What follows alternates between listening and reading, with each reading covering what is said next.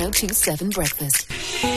To Reverend Shona, who's in the studio this morning. Good morning. How are you, Shona? I'm good, thanks, and you? Very well, thank you. Now, if you want to catch Shona every single Sunday, she's on 6.30 to 7, but we have the pleasure of having her in studio during the week, and it's usually on a Thursday morning around about this time.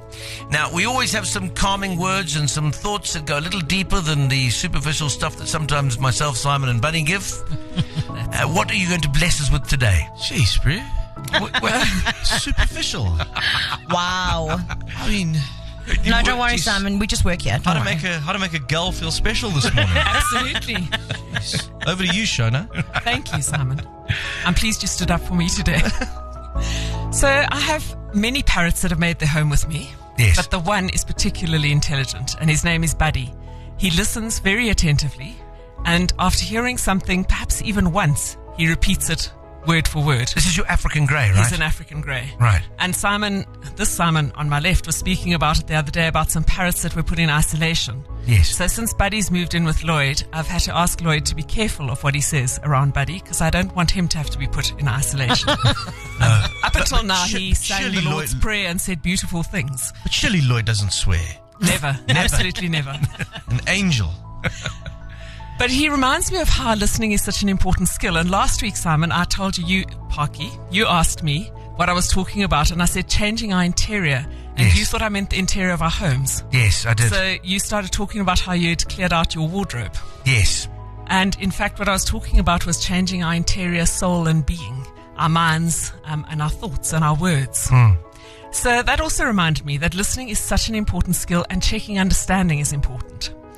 I've done some training through FAMSA, and one of the things they make us do is role play, which I absolutely hate. I have to be honest. I don't know how you feel about role play I'm not too bad at it, but yeah, it's it's not my favourite. because I think it's fake.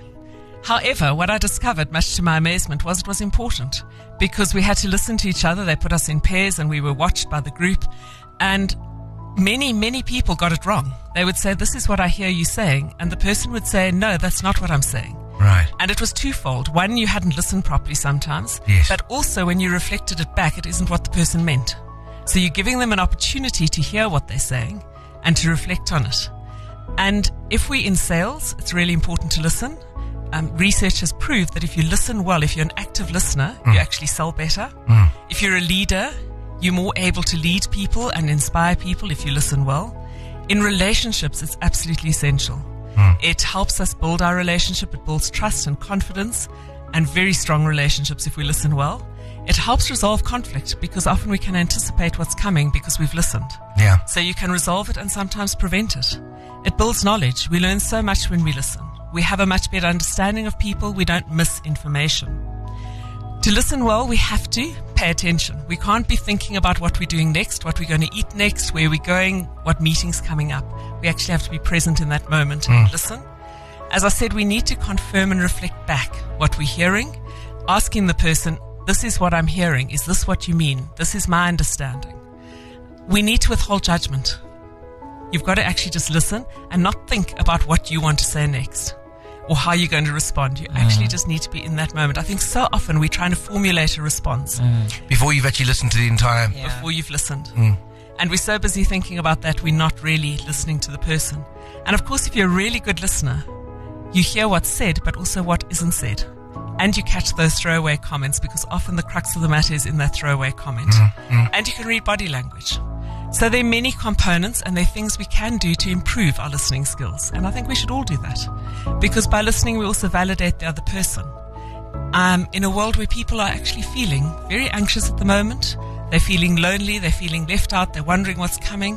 One of the best gifts we can give them is to listen well and to let them know that they are valued. They are a valuable member of society or our family or our team. And so today, let's practice listening. And may God bless you. I love that.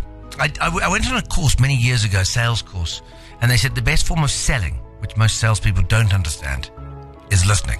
Absolutely. Don't go in and sell. Go in and listen to what the client wants and then present them with a solution. And if you've listened well, you'll know exactly what that solution is. That's true.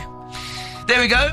Reverend Shona in once again this morning. She will be back on Sunday morning between 6.30 and 7. No, from 6 to Oh, 6.30. s- sorry, from 6.30. 6 To 6:30. Listen, Parky. Listen, for goodness sake. I think he did that on purpose. Hot 1027 Breakfast with Airlink. Wake the fun up with Parky, Bunny, and Simon. Fly Airlink, connecting Southern Africa.